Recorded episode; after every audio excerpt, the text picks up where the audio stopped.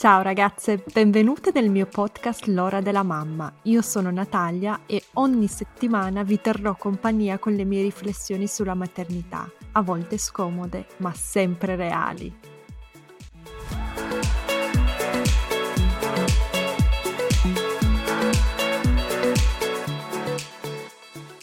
Ciao ragazzi, oggi con me ho Laura Formenti, docente di pedagogia della famiglia e di consulenza familiare presso l'Università degli Studi di Milano Bicocca e parliamo con la professoressa Laura Formenti di Intensive Parenting o in italiano si dice eh, maternità intensiva. Buongiorno, Buongiorno. professoressa.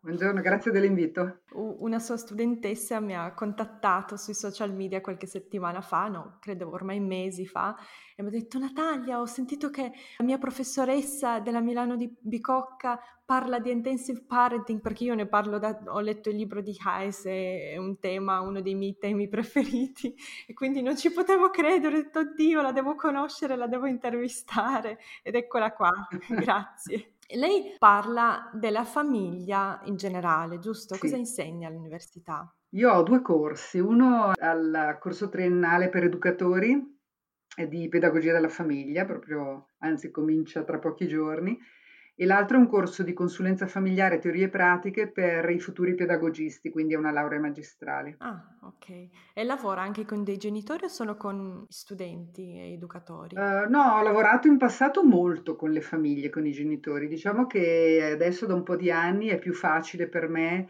che eh, mi venga chiesto il mio intervento per lavorare con gli operatori, con uh, educatori, psicologi, assistenti sociali, insegnanti, perché la famiglia si interfaccia con tantissime persone, eh, operatori, professionisti, con i medici per esempio.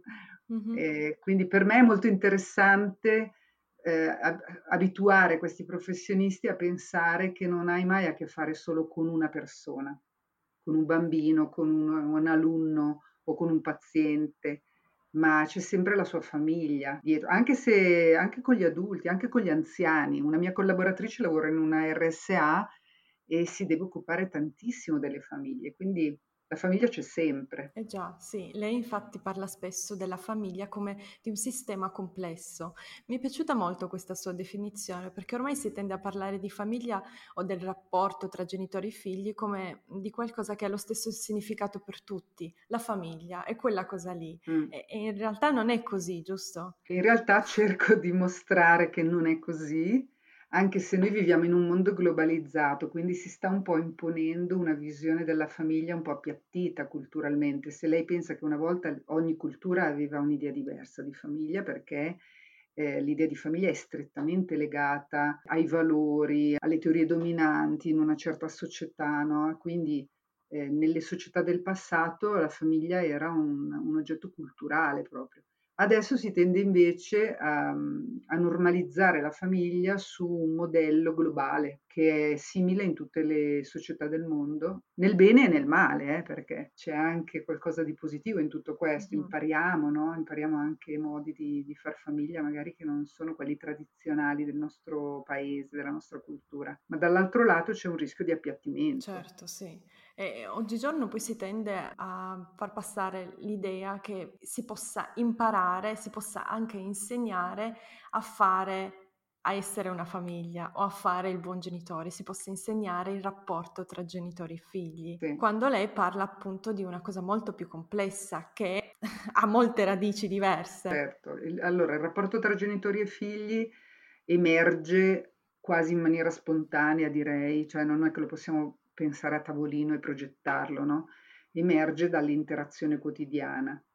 I genitori sono adulti, quindi sono persone plasmate dalle loro esperienze precedenti, a loro volta hanno avuto dei genitori, sono cresciuti con dei modelli culturali eh, in parte quello della propria famiglia, ma anche di tutti gli stimoli, le informazioni che, che, hanno ricevuto. Quindi i genitori portano delle teorie implicite, delle pratiche. Tra l'altro sono genitori spesso nella nostra società alle prime armi con un bambino, no? nel senso che non hanno, in moltissimi casi, non hanno esperienza pregressa di cura rispetto a un bambino piccolo, un neonato, no? quindi c'è da imparare veramente tantissimo, però i genitori non affrontano questo partendo da zero, lo affrontano partendo da sé, da chi sono io, cosa ho imparato, che cosa è importante per me, quindi portano tutta questa esperienza dentro alla relazione. Il bambino porta se stesso, anche il neonato piccolissimo è diverso da tutti gli altri neonati, cioè ha un temperamento, ha dei bisogni, impara subito già fin dai primi giorni eh, dei cicli di azione in qualche modo, no? quindi impara subito a chiedere in un certo modo, a essere in un certo modo. E quindi è, una danza che inizia prima ancora della nascita e va avanti, poi sei genitore per sempre, perché chiaramente tuo figlio rimane tuo figlio anche quando poi è diventato adulto e magari è anche lontano fisicamente. Eh Quindi è un apprendimento. Quando io dico che è un sistema complesso, penso che bisogna essere curiosi e chiedersi ma quante cose si imparano stando in famiglia, interagendo. Sì. Quindi secondo lei si può insegnare to parent? Io, a me piace il termine inglese perché è un verbo, in italiano lo tradurrei con fare il genitore, ma eh, io sento spesso queste idee, anche le mamme me lo scrivono spesso, le altre mamme. Devo essere un bravo genitore, devo essere una brava mamma, quindi leggo, ascolto. Si può veramente insegnare a essere un bravo genitore, secondo lei? Allora, cominciamo prima di tutto appunto a, de- a decostruire. Una parola che amo molto è decostruire, no? perché l'idea di brava mamma non esiste in, in realtà, è, un, è una costruzione. Grazie, grazie. Decostruiamo questa idea di che cos'è una brava mamma, eh, no? E poi arriviamo a capire se si può imparare o insegnare questa cosa. Eh, appunto, la brava mamma è, ehm, è, un costrutto sociale, non c'è la brava mamma, ci sono eh, modi di essere e di fare il genitore più o meno adatti a un contesto che magari possono produrre dei risultati desiderabili oppure possono produrre dei risultati meno desiderabili. Ma chi, ma chi stabilisce cosa è desiderabile o meno? È sempre la società in cui vivi e anche il sistema in cui vivi, perché intorno alla brava mamma ci sono eh, una compagna, un compagno, un genitore, un vicino di casa, un'amica, un professionista, un medico, no? Cioè c- tutte queste persone intorno rinforzano l'idea che esista la brava mamma.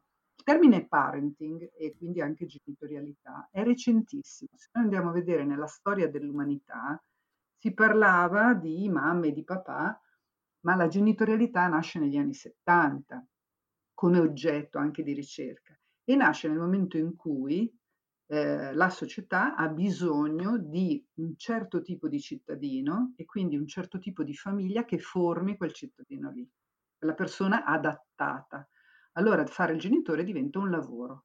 Io eh, non sono solo una mamma o un papà, ma divento un lavoratore dello Stato, perché lavoro per lo Stato, lavoro per la società e devo produrre quel cittadino lì. Uso il termine produrre perché dietro c'è un'idea anche neolibera, no? neoliberista, di eh, una società governata da delle mhmm, strutture, da delle idee che sono quelle del mercato, che sono quelle dell'adattamento del cittadino, eccetera. Quindi io sono al servizio dello Stato e devo formare quel cittadino lì. Questa cosa qua cosa comporta? Che eh, dagli anni 70 in avanti tutti gli esperti, tutti i programmi statali di intervento per le famiglie si sono concentrati sul formare dei genitori adatti a fare quel lavoro lì. È proprio un lavoro, una funzione genitoriale. Io sono molto critica rispetto a questo perché chiaramente per alcune famiglie, per alcune mamme, forse risulta anche relativamente semplice adattarsi a questo modello, per molte famiglie e molte mamme invece non è così semplice e richiede una forzatura e anche una violenza in qualche modo per potersi adattare a un modello che è dato dall'esterno e che va magari contro anche a quelli che sono i tuoi desideri, i tuoi valori, il tuo modo di essere. Eh, c'è una forma quindi un po' di violenza sottile nel dire che esiste la brava mamma e quindi differenziare le mamme in brave, in buone e cattive, no? Ci sono quelle brave che fanno certe cose che corrispondono alle attese sociali. Tra l'altro io su questo ho scritto molti testi anche autobiografici perché io non sono stata una brava mamma. Ho avuto moltissime occasioni nella mia vita in cui mi è stato detto da altri che quello che facevo non andava bene. Qualche volta mi hanno dato della delinquente, qualche volta mi hanno dato della inaffidabile, qualche volta della mamma a cui non interessa il bene dei propri figli, no? Quindi so cos- di cosa sto parlando perché l'ho provato anche sulla mia pelle. E quando dico che certe mamme lo vivono come una violenza, sono molte volte delle mamme eh, che hanno una loro idea di educazione, per esempio, o che hanno una no- loro idea di che cosa significa prendersi cura di un neonato e magari non è l'idea dominante. Tra l'altro l'idea dominante è molto medicalizzata, è molto standardizzata, no? come se fossimo tutti dei cloni da riprodurre in serie. E invece una mamma un po' creativa, una mamma che ha un'idea sua originale, si sente subito accusare di non essere in linea con il mainstream. Sì. E come si è sentita quando l'hanno accusata? E tra l'altro chi? La società, i familiari o i passanti? Uh, no, in certe situazioni diciamo di vita dove dovevo prendere delle decisioni o dove dovevo misurarmi con il mondo esterno, tra l'altro l'ho scoperto anche dolorosamente un po' come uno shock, no? Perché tu sei convinta di fare bene e invece, non so, faccio un esempio proprio banalissimo in cui tante donne si possono riconoscere. Inizia, tuo figlio inizia la prima elementare e dopo qualche settimana ti viene detto, ma signora, lei non fa la cartella a suo figlio la sera? E io dico no, perché mio figlio è autonomo, se la fa da solo la cartella. E lì la, la reazione è, una brava mamma fa la cartella al proprio bambino di sei anni, no? un bambino di sei anni non è in grado. E io, la mia risposta è stata, un bambino di sei anni, altro che sei in grado. In certe culture lavorano i bambini di sei anni. Eh, il mio bambino si sarebbe offeso se io gli avessi fatto la cartella, perché per lui era un punto d'onore, no? Ma ancora prima, tutta la questione gravidanza parto, allattamento, cure neonatali, quella lì andrebbe veramente tutta smontata e, e, e decostruita. Smontiamola, la prego, perché sta rovinando delle vite, delle esistenze intere, le assicuro, esatto. ed è esatto. veramente doloroso dover vedere queste cose con i propri occhi e sentire anche da, dal mio punto di vista, mi scrivono tante mamme alle prime armi, anche donne non giovanissime, quindi non parlo delle ragazzine di 20 anni, sì. ma donne di 35, 40 anni che certo. vivono eh, la maternità con un'ansia. Come una tragedia, con... sì, certo. Esatto. Invece dovrebbe un essere un momento che tu vivi con serenità, soprattutto se lo hai scelto, no? Perché nella nostra cultura ormai è possibile, non lo do per scontato, è che le donne scelgono di fare un figlio, però diciamo che è possibile scegliere. Allora e non è un caso che sono donne magari più mature, no? Perché comunque decidi di fare un figlio quando è un momento anche adatto nella tua vita. Comunque, a parte questo discorso, l'ansia è proprio legata a questo discorso del, dell'essere perfetta, no? Devi performare, c'è un'idea molto bella in inglese, no? Performing parenthood. Quindi devi performare, devi dimostrare nei fatti, agendo nella maniera appropriata, socialmente appropriata, e facendo tutti i passaggi che gli altri si aspettano che tu faccia. A nessuno viene in mente di dire ma tu cosa vuoi? No? Chiediti cosa vuoi tu, che cosa ha senso per te. Io le dico, ho fatto delle scelte contro, controcorrente perché ho partorito in casa, ho, fatto, ho scelto una, un tipo di cura ad alto contatto, quindi vuol dire il bambino indossato, il bambino allattato a, a, a richieste, eccetera. Non è una scelta che, che possono fare tutte le donne e non sarebbe neanche giusto pensare che sia la scelta giusta. Però io, appunto, una delle persone che mi ha dato della delinquente è stato perché ha scoperto che avevo partorito a casa. Uh-huh. E mi ha detto: Non è possibile che tu scegli di mettere a rischio la vita del tuo bambino e la tua. E io mi sono messa a ridere perché il parto in casa, c'è una cosa sicura, il parto in casa.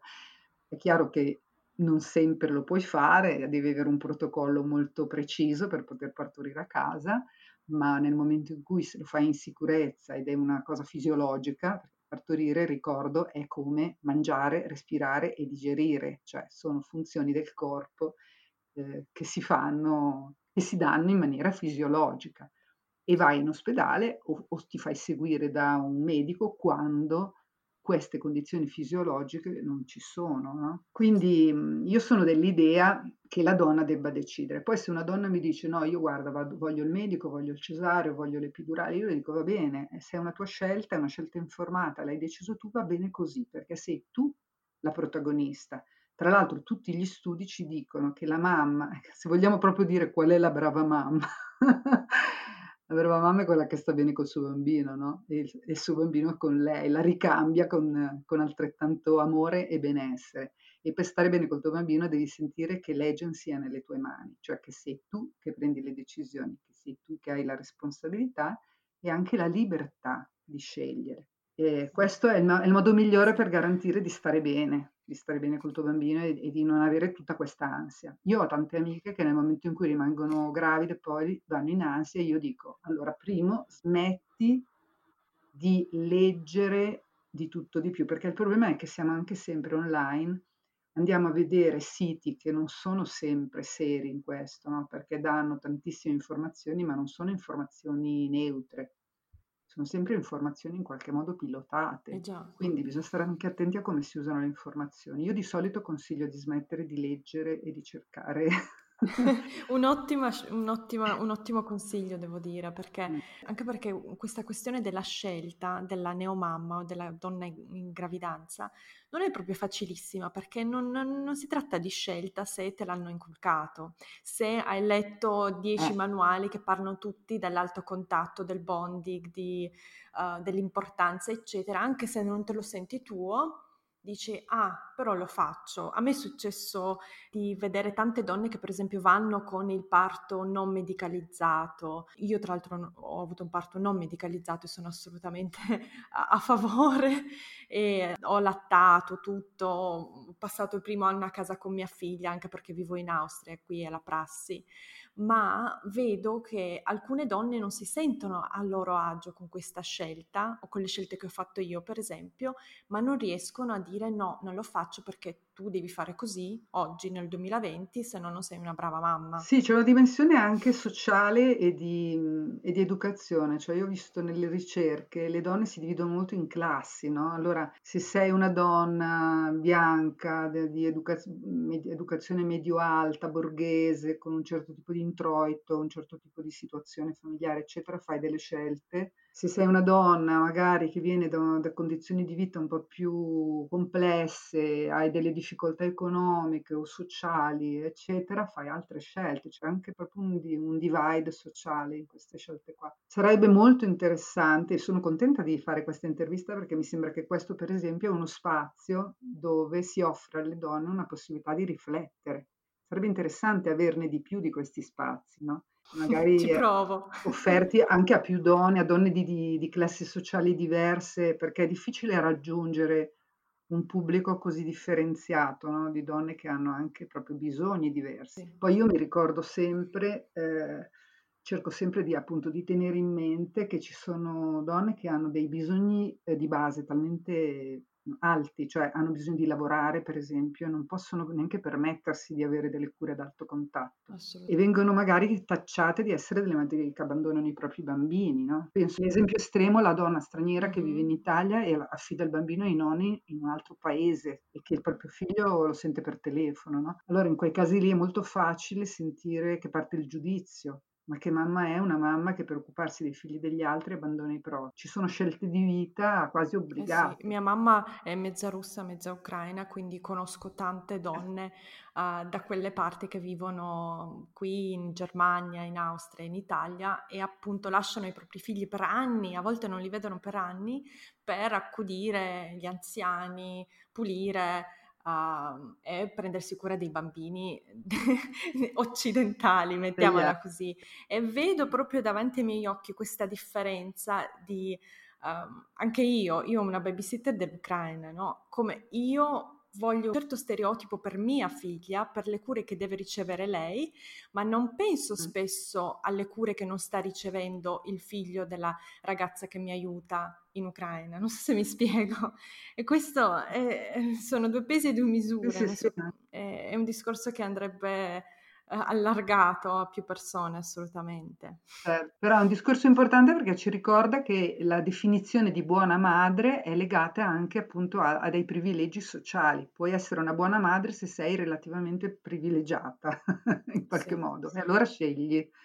E questo insomma, è ingiusto. La maternità nel nostro paese non è protetta, non è assolutamente protetta mhmm, il discorso sulla famiglia, sulla maternità, sulla genitorialità è, mhmm, è ancora troppo legato a degli stereotipi, a una visione superata, molto vecchia. È difficile in Italia fare un, un buon discorso su questi temi. E come usciamo da questa trappola?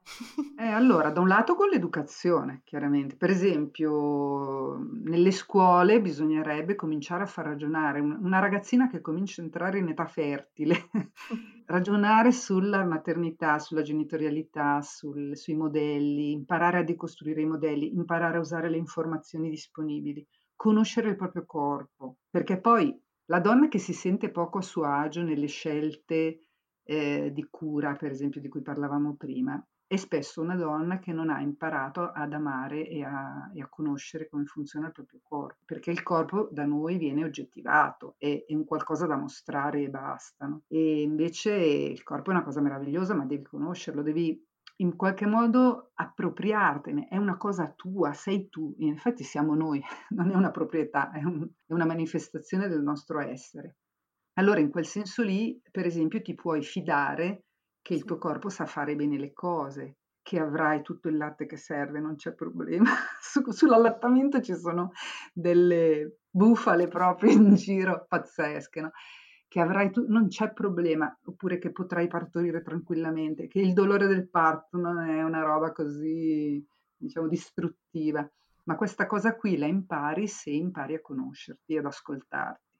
Quindi c'è da fare tantissima educazione proprio di base, anche preventiva, e poi offrire degli spazi di educazione tra pari. Io credo molto nelle donne che educano altre donne, ma non perché hanno la lezioncina da dare, ma perché si mettono in gioco, raccontano la propria esperienza e poi quell'altra ti racconta la sua e poi discuti, come facevano le femministe negli anni 70, no?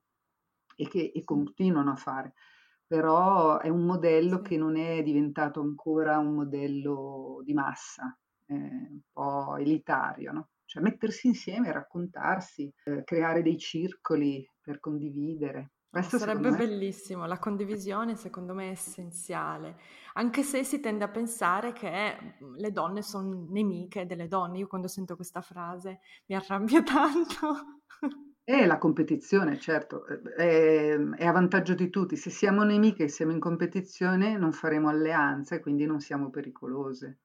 Noi diventiamo pericolose quando facciamo alleanza. Eh già. E io ho avuto una grandissima fortuna di conoscere un gruppo di, un, di dieci donne durante la mia prima gravidanza, grazie alle ostetriche che avevano messo su questo gruppo di auto, auto aiuto, facevamo yoga insieme, ci raccontavamo le nostre storie e per due anni dopo la nascita dei nostri bambini abbiamo continuato a frequentarci, a darci consigli, ci incontravamo a fare delle vacanze brevi insieme, dei weekend residenziali insieme con, anche con i compagni ed era diventato proprio una piccola comunità di pratiche. No? Mm. Quindi quando una aveva delle difficoltà, mi ricordo una di noi ha avuto un problema con l'allattamento all'inizio, l'abbiamo tutte sostenuta e l'ha superato, poi ci sono state problem- problematiche anche di tipo familiare, personale, relazionale, il gruppo era una risorsa. Cioè, abbiamo continuato a sentirci fino ai sei anni dei bambini, poi adesso le ho perse di vista, sono passati tantissimi anni, ormai sono vecchie, ma um, in quel periodo lì davvero è stata una risorsa preziosissima. Bellissimo, sì.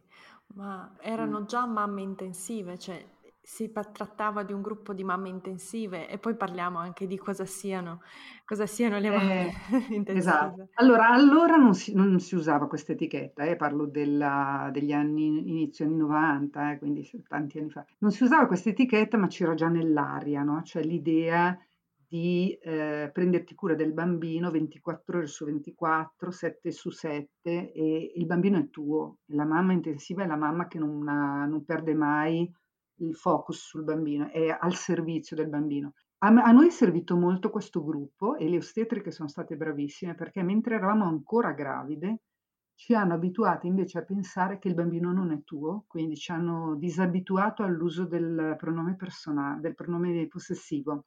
Invitavano sempre a dire non dire il mio bambino, di io sono la sua mamma. È un cambio di prospettiva. E poi ci dicevano il bambino non è della mamma, è del villaggio e del gruppo e della società e della famiglia allargata. Abituatevi all'idea che il vostro bambino fin da subito deve poter interfacciarsi con tante persone. Perché cosa succede? Che se vi succede anche un piccolo problema e voi non potete esserci, gli create una fragilità. Cioè può capitare a tutte, anche con un neonato molto piccolo, ti spacchi un piede, vai a finire in ospedale, oppure non so, ti succede un problema di lavoro, qualsiasi cosa. Tuo figlio deve poter stare bene anche con gli altri. Quindi noi ci siamo tutte settate su questa idea ci sono, mio figlio me lo curo, anzi le dico io me, me la portavo addosso la mia bambina, me la legavo addosso, no? però quando la davo a qualcuno gliela davo, era sua, andavo, mi facevo i miei giri, mi facevo le mie, le mie cose, non ho mai smesso di avere i miei spazi, non ho mai rinunciato ai miei spazi e questo lo devo veramente a quel gruppo lì. Eravamo tutte mamme molto convinte di, cure, di fare cure ad alto contatto, tutte abbiamo partorito in casa, tranne una forse, ma non con l'idea partorisco in casa e poi il bambino è mio, me lo tengo io, me lo curo io.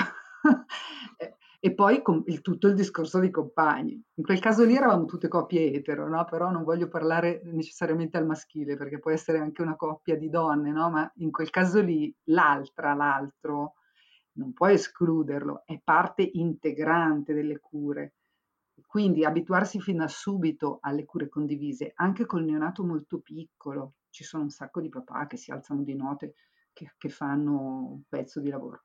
Quindi questo è un pezzo, diciamo, per alleggerire la mamma. Poi però sia la mamma che il papà, entrambi, hanno quest'ansia del risultato, no? dell'avere un bambino bello, sano, felice, performante, eh, competitivo, adattato, che vada nelle migliori scuole, che sia super, che faccia tutti gli sport. Qui entriamo proprio nel modello della genitorialità produttiva neoliberista, no? Il modello di intensive parenting è strettamente legato al produrre un bambino, io dico adattato, ma adattato lo uso in, se- in senso negativo, no?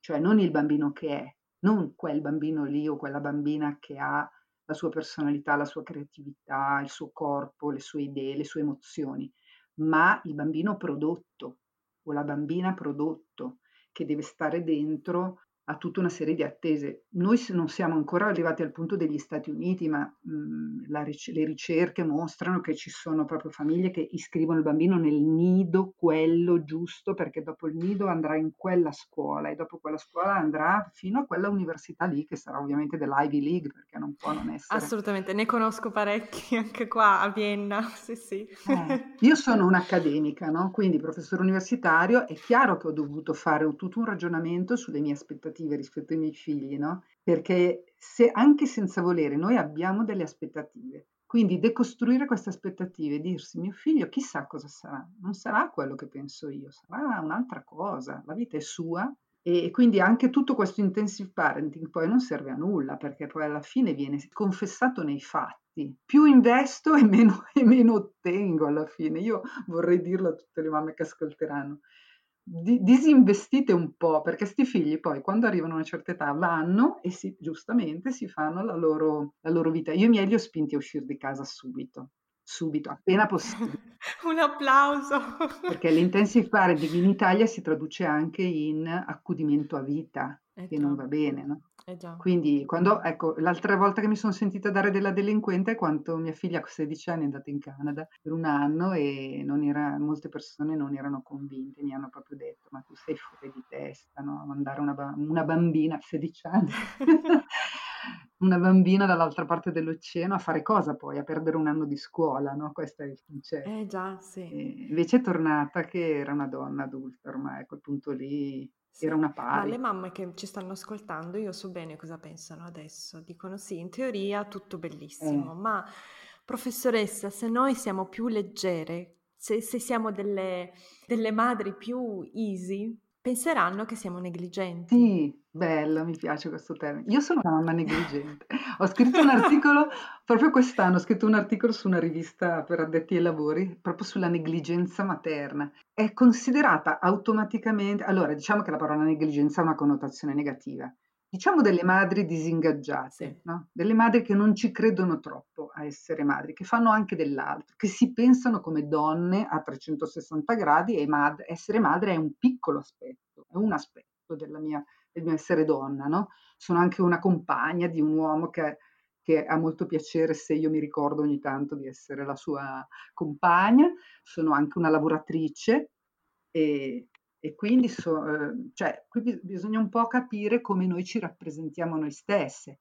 Purtroppo in, nella letteratura internazionale adesso si tende a dare per scontato che disengagement vuol dire negligenza, cioè proprio ci sono le linee guida, per esempio, del governo canadese che dicono che il genitore disingaggiato è un genitore negligente per definizione. Invece disingaggiato, nella, anche nella letteratura che conosco io, si usava negli anni 50-60 per dire un modello di famiglia in cui le persone sono molto autonome. Una famiglia disingaggiata non è necessariamente una famiglia patologica, è una famiglia in cui c'è uno stile, una cultura forte dell'autonomia e io ho imparato così, la mia famiglia è così, ognuno di noi ha i suoi spazi, guai a chi li tocca. I miei bambini già da neonati probabilmente avevano respirato l'aria materna, paterna e quindi, eh, non so, mia figlia a tre anni mi ha detto io da oggi mi lavo da sola, perché tu quando mi lavi mi fai male, no? E io dicevo, ma possibile che ti faccio male? Sì, stato sensibile. E io a tre anni ti lavi da sola? Sì, mi lavo da sola, va bene, ok, d'accordo. Chiaramente l'ho monitorata per un po', poi ho visto che era effettivamente competente. Lei dai tre anni si è lavata sempre da sola. Eh, c'è il bambino che viene imboccato fino a sei anni. Io conosco bambini che a sei anni prendono ancora il biberon.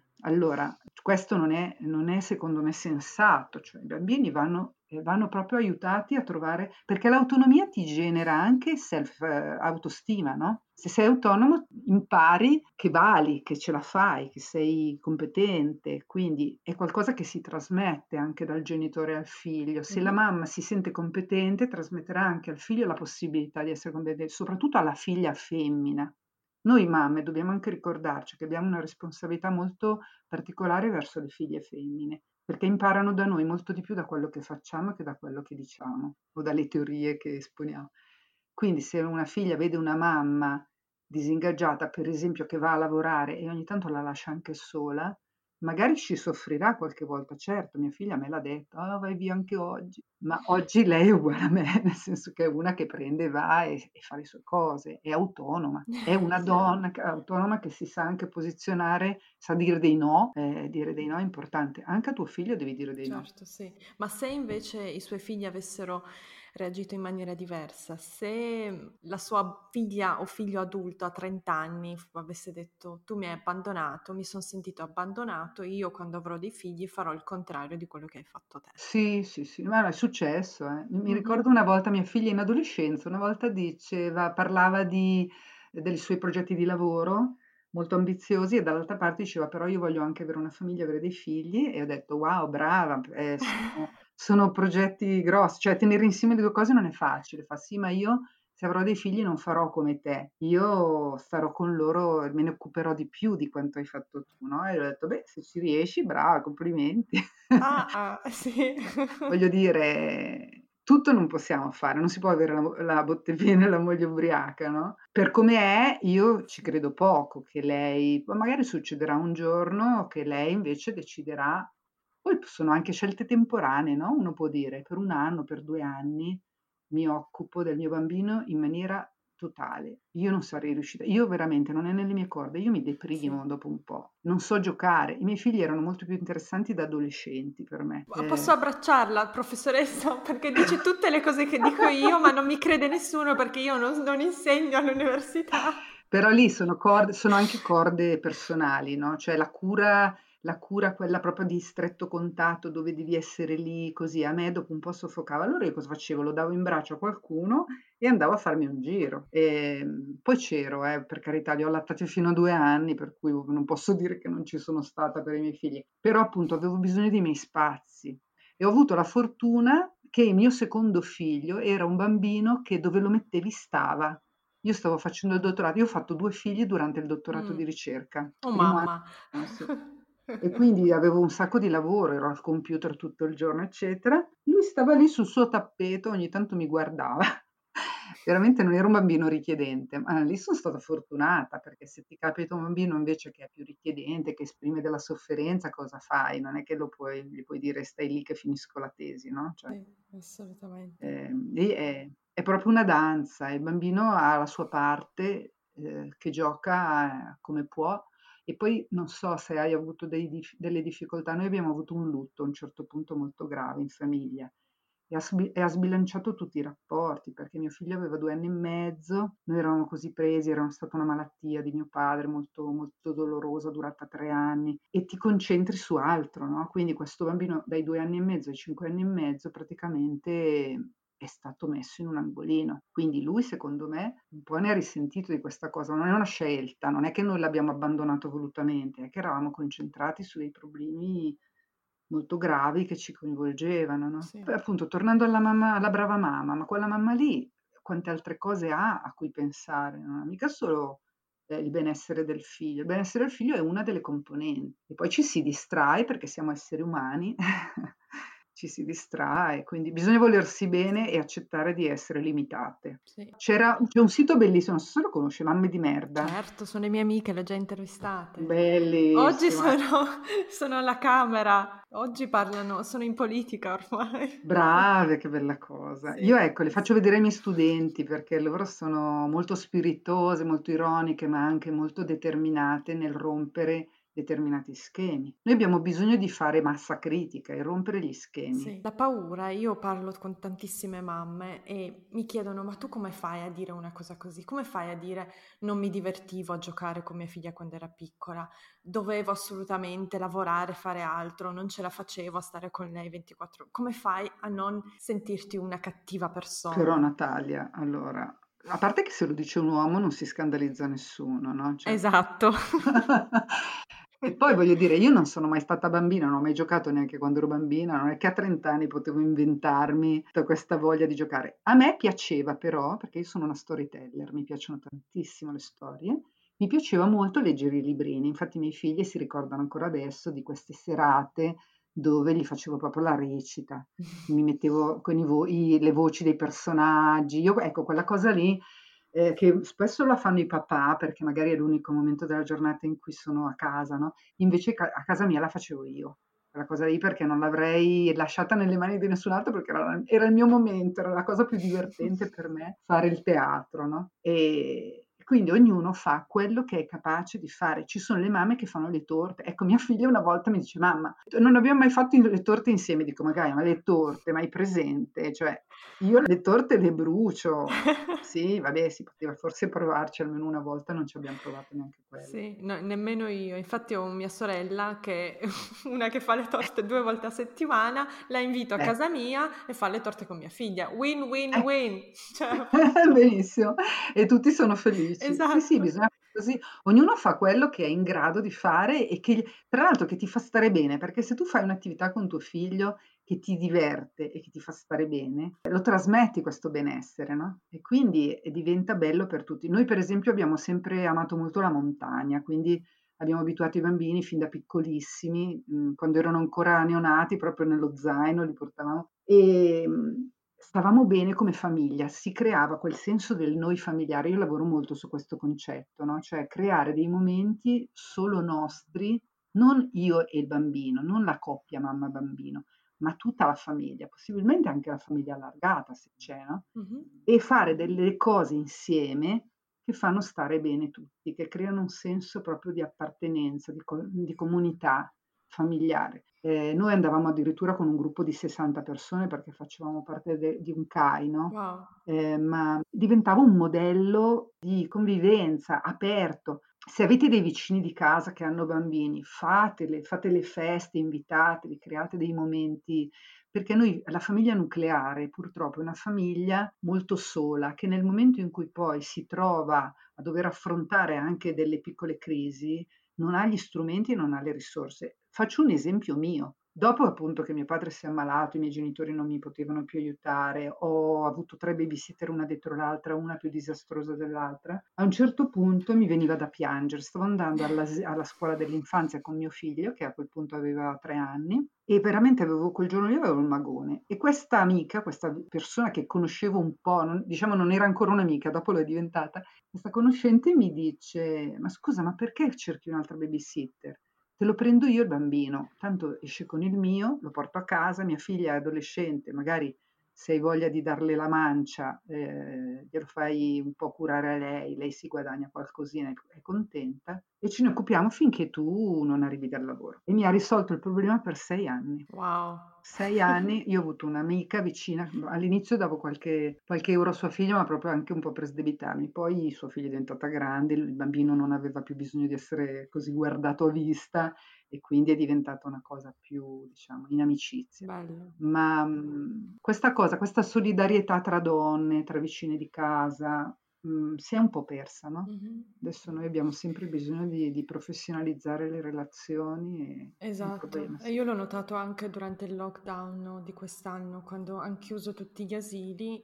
Io avevo, a Eh, Vienna era possibile ancora mm, camminare per strada, andare a farsi una passeggiata. Mi sono organizzata con la mia vicina di casa, amica e mamma casalinga di un bambino della stessa età di mia figlia. E ci siamo organizzate, io sì, dovevo lavorare e dopo, credo, tre settimane in quarantena abbiamo detto ok, allora sti bambini almeno li facciamo giocare insieme perché mia figlia è figlia unica, suo figlio è figlio eh, unico, che fanno per due mesi? certo. Quello è stato veramente la nostra salvezza durante quei due mesi perché i bambini potevano giocare nel giardino, stavano insieme, anche noi potevamo vedere qualcun altro e non solo Esatto. il nucleo familiare. Sì, Sì. ma il papà invece chi è? C'è anche una questione di paternità intensiva? Allora, eh, sicuramente è meno, è meno vistosa, no? Anche la ricerca dice che è una questione, cioè, il genere c'entra tanto, però quello che io sto vedendo oggi è che la paternità si sta sviluppando in molte direzioni diverse, cioè i papà non sono omologabili perché ci sono ancora i papà un po' vecchio stile che delegano e quindi proprio non si prendono cura del bambino, ma perché pensano che non è una cosa che spetta loro. Ma ci sono anche invece molti papà che mirano a fare a prendersi cura del figlio, con modalità diverse, no, cioè non è un caso che qualche anno fa si parlava di mammy, Mhm. il mam è quello che mira a una cura molto vicina, molto simile a quella della mamma intensiva. Poi ci casca anche lui, no, in questa cosa. C'è molta ansia anche, no, nei padri. Io vedo tanti padri che quando si, si occupano dei figli però non se ne occupano in una maniera serena e quindi aggiungono ansia all'ansia. Invece quello che è interessante per una mamma intensiva è avere di fianco, per esempio, un compagno che toglie ansia, che alleggerisce, che ti aiuta a fidarti, che si fida di te e te lo comunica molto chiaramente che tu ce la fai, ma figurati, una brava mamma come te non c'è. Ecco, eh, io vorrei un compagno così, no? Mio marito è stato un compagno così, in effetti, che ci ha molto creduto, eh, però si è preso anche tanti pezzi lui di lavoro proprio di cura, perché il lavoro di cura è un lavoro pesante, no? E non ci sono noti, non ci sono giorni, poi ci sono giorni, delle volte che sei stanca, ci sono tante cose, quindi il fatto di sapere che lui non sta solo aiutando te, ma sta prendendosi il suo pezzo di responsabilità, il suo pezzo di lavoro, alleggerirebbe molto il- l'ansia di tante donne, no? Assolutamente, sarebbe proprio il tassello mancante, secondo me, anche in una società dove il welfare funziona benissimo come quella aus- austriaca, dove i nidi, gli asili ci sono per tutti, costano poco. Il fatto che i papà non facciano ancora il loro 50%, sì, va contro le mamme Eh sì, e, e le donne, purtroppo. sì, Purtroppo vedo anche che tanti mm, papà giudicano le madri, le proprie mogli, come cattive madri. Sono sì, proprio eh, spesso e volentieri parte da loro. Ah, ma ti comporti così, usi quel tono lì, non sei una brava mamma. Ah, vai a lavorare, non sei una brava mamma. Hanno già loro questo modello costruito e lo passano anche alla mamma e la giudicano già in famiglia e quello credo che sia pesantissimo. sì, sì. Il giudizio intrafamiliare è molto pesante, dai, dai padri, ma anche dalle madri, dalle nonne, dalle suocere. C'è un progetto molto bello che ha fatto una mia collaboratrice qualche anno fa, dove c'erano delle mamme un po' in- incerte, andavano dal pediatra con l'idea io non, so, non ce la faccio, non sono brava, non, non so da che parte iniziare.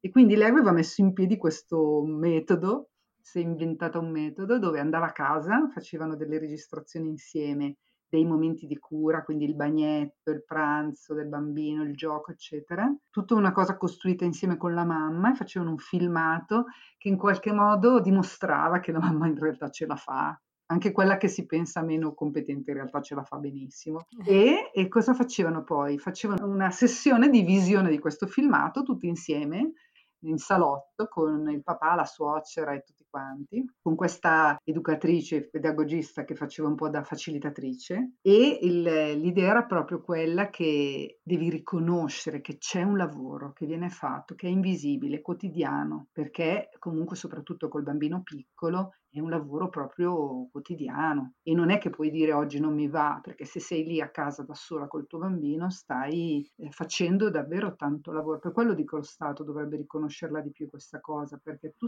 non stai facendo solo qualcosa per il tuo bambino, stai facendo qualcosa per la società e prima di tutto per la tua famiglia. Allora mi ricordo un papà e una suocera, la suocera è quella da conquistare, che dice, ah cavoli, però quante cose che fai in un giorno, no? Io sono al lavoro e penso che tu sei qua a grattarti la Direi pancia, proprio il invece contrario. forse non è così. Eh, perché è lavoro invisibile, no? Finché non è reso visibile, eh, è difficile anche riconoscerlo. un, un discorso importantissimo, ormai se ne parla tanto, per fortuna, eppure ci sono ancora tante donne che loro stesse non celebrano quello che fanno, delle energie che spendono in famiglia, Ecco, sì. sì. Non sanno riconoscere il loro valore. Eh, E per quanto riguarda invece il bambino, eh, lei parla spesso, io ho letto tutti i suoi articoli e ho guardato anche il webinar, quindi um, ho sentito il suo discorso sul bambino al centro e mi ha curiosito tantissimo perché è una frase che sento spesso, si sente ovunque. Ci sono i quote, metti il bambino al centro, il bambino deve stare al centro. È una cosa positiva mettere il bambino al centro o no, secondo lei?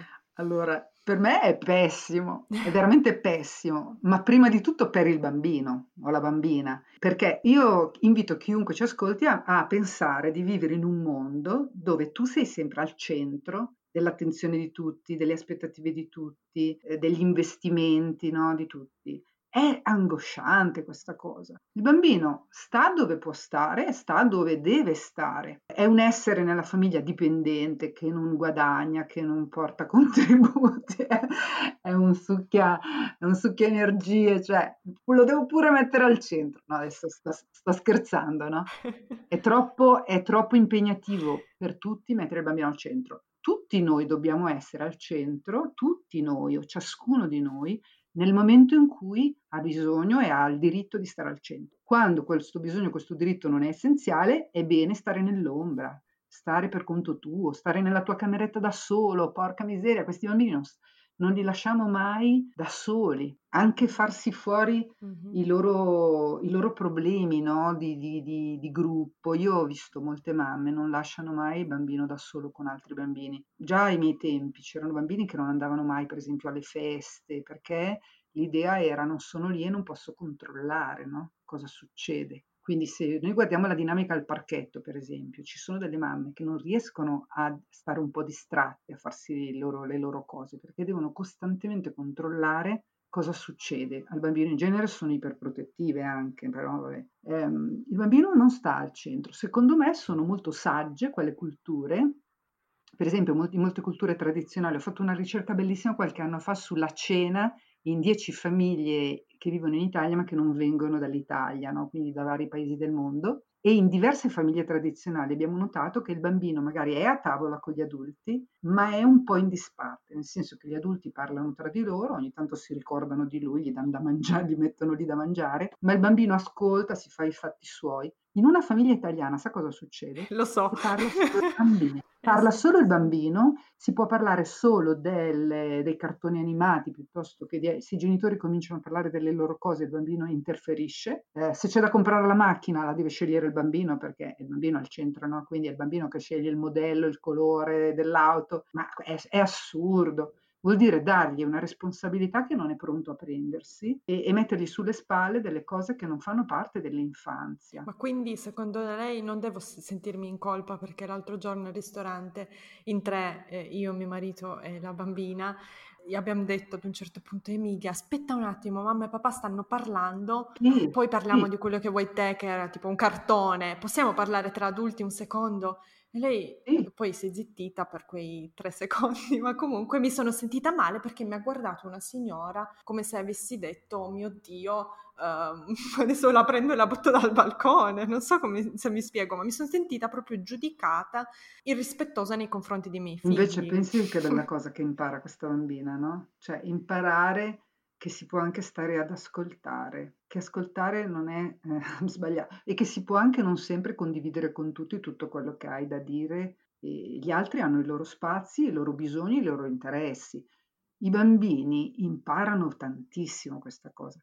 Io ho sempre avuto molto dialogo con i miei figli, quindi per me il momento dell'essere a tavola è veramente prezioso in una famiglia perché è un momento in cui condividi quello che è successo durante la giornata, eccetera. Però mi sono sempre eh, tenuta dei momenti dove parlare io delle mie cose, anche con loro, a volte ho condiviso con loro quello che aveva senso condividere, o con mio marito. E a quel punto loro dovevano stare zitti, cioè non era il loro momento. Questa cosa qui è educativa, eh? cioè aiuta anche dopo ad adattarti meglio al mondo là fuori, perché nel mondo là fuori non troverai così tanta attenzione. Il problema che hanno, dicono noi millennials, che sono talmente autocentrati che poi quando capiscono che nel mondo non c'è nessuno che ti dà que- tutta questa attenzione, eh, vanno in crisi alcuni, no?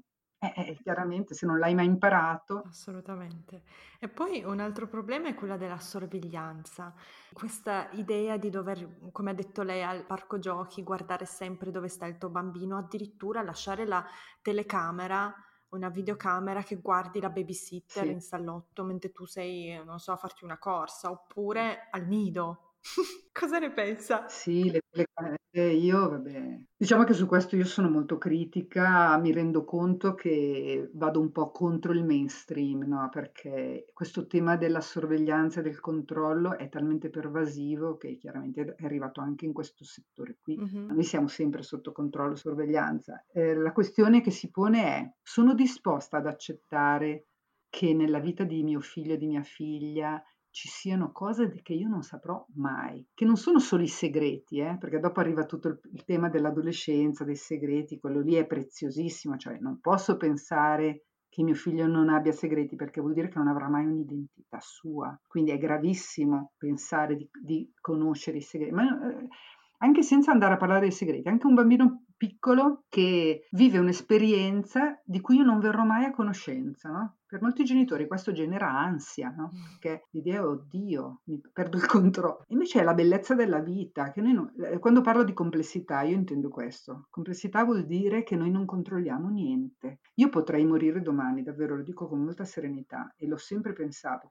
Eh, rispetto ai miei figli devo poter pensare che loro vivono senza di me e che ce la fanno e che se la cavano. Quindi è chiaro che io non ho nessun controllo, nessuno di noi ha un controllo sulla vita, neanche la nostra, figuriamoci quella degli altri. E prima lo impariamo meglio è. Io per esempio sono stata fortunatissima perché mia figlia quando ha avuto tre anni, proprio il giorno che poi ho partorito il secondo figlio, quel giorno lì, è caduta da due metri di altezza al parco giochi e si è fatto un taglio di 12 centimetri sulla fronte. Mm. Quindi corsa al pronto soccorso, sutura, cose varie, eccetera. Poi io dallo stress ho partorito subito. oh mio Dio, che giornata! Quella giornata lì è stata veramente pesante, però eh, col senno di poi mi sono detta spesso, ma che fortuna che ho avuto, perché fino a quel momento mi ero illusa di poterla tenere in una sorta di bolla di perfezione, no? Era una bambina fino a tre anni, non ci sono stati incidenti, non ci sono stati problemi, sono riuscita a fare tutte le cose che avevo in mente, avevo un'illusione di controllo. E quell'incidente lì mi ha proprio svelato, mi ha tolto il velo dagli occhi, no? Perché mi sono detta, vedi che lei adesso si è fatta male, tra l'altro una cicatrice in mezzo alla fronte è una cosa che poi ti porti per tutta la vita, no? Quindi è proprio un, una sorta di, di marchio, no? Mm-hmm. E invece ha fatto benissimo a tutti, veramente ci ha fatto bene. Poi ne abbiamo riparlato in vari momenti anche in seguito. Poi è fortunata perché non è una cicatrice brutta, quasi non si nota, sembra una rughetta, ma ne abbiamo parlato tante volte. Io proprio ho, ho comunicato a lei questo mio senso di l'imperfezione non è un problema, anzi, la vita è imperfezione la vita è eh, mancanza di controllo sulle cose. Poi se succedono delle cose e riesci a far fronte, riesci ad affrontarle e ad uscirne, ti rafforza tantissimo perché ti dimostra che ce la puoi fare. Quindi tutti gli apprendimenti importanti della vita vengono da questi incidenti qua. Non è che impari, si impara dai problemi, dagli errori. Bellissimo, guardi. E se dovessimo lasciare le nostre ascoltatrici con un consiglio, qual è il suo consiglio per essere un genitore o una mamma più leggera? Ne ha dati già tantissimi, ma per salutarle. Il consiglio finale per me è l'ironia. È l'ironia, l'autopresa in giro vero. Io ai miei figli dicevo, arriva la mamma sgaruppata e loro ridevano. No? Quando facevo delle cavolate, ne ho fatte, ho fatto anche delle cose, degli errori gravi nei loro confronti, ho sempre chiesto scusa, ma l'ho sempre buttata anche un po' sul ridere, dicendo, vabbè, ragazzi, cosa volete? Avete la mamma sgaruppata, questa vi è toccata e questa vi...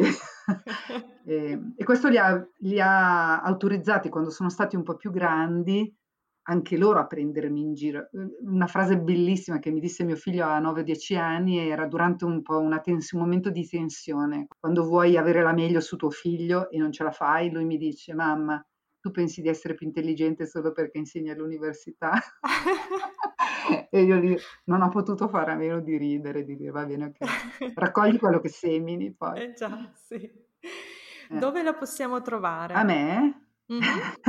Credo che moltissime vorranno scriverle e ringraziarla per questa intervista. Vabbè, se volete c'è una mail che è pubblica, quindi la trovate nel sito dell'università però anche se non mi scrivete va bene lo stesso, tenete presente che ne ricevo 100 al giorno, per cui... Ah, ok, so quindi non vi... scriviamole. Non so La se ringrazio io. ecco, brava, grazie Natalia. Faccia lei il filtro, semmai. sì, la ringrazio pubblicamente io per quest'ora. Credo che sarà una delle mie interviste più ascoltate perché ha dato tantissimi spunti e come le dicevo prima, io e lei siamo... Lei non mi conosce, io la conosco perché ho letto tutti i suoi testi praticamente, ma mi ritrovo tantissimo in quello che scrive, in quello che dice e il fatto che lei abbia già figli adulti, che insegna all'università, credo che aiuterà uh, tantissime mamme a sentirsi quasi, come dire, avere il diritto di fare anche loro così. Ah, benissimo, dai. Speriamo, incrociamo le dita. Io la ringrazio moltissimo anche per questa sua opera molto meritoria, devo dire, brava. Grazie. Grazie mille, buona giornata. Ciao ragazze.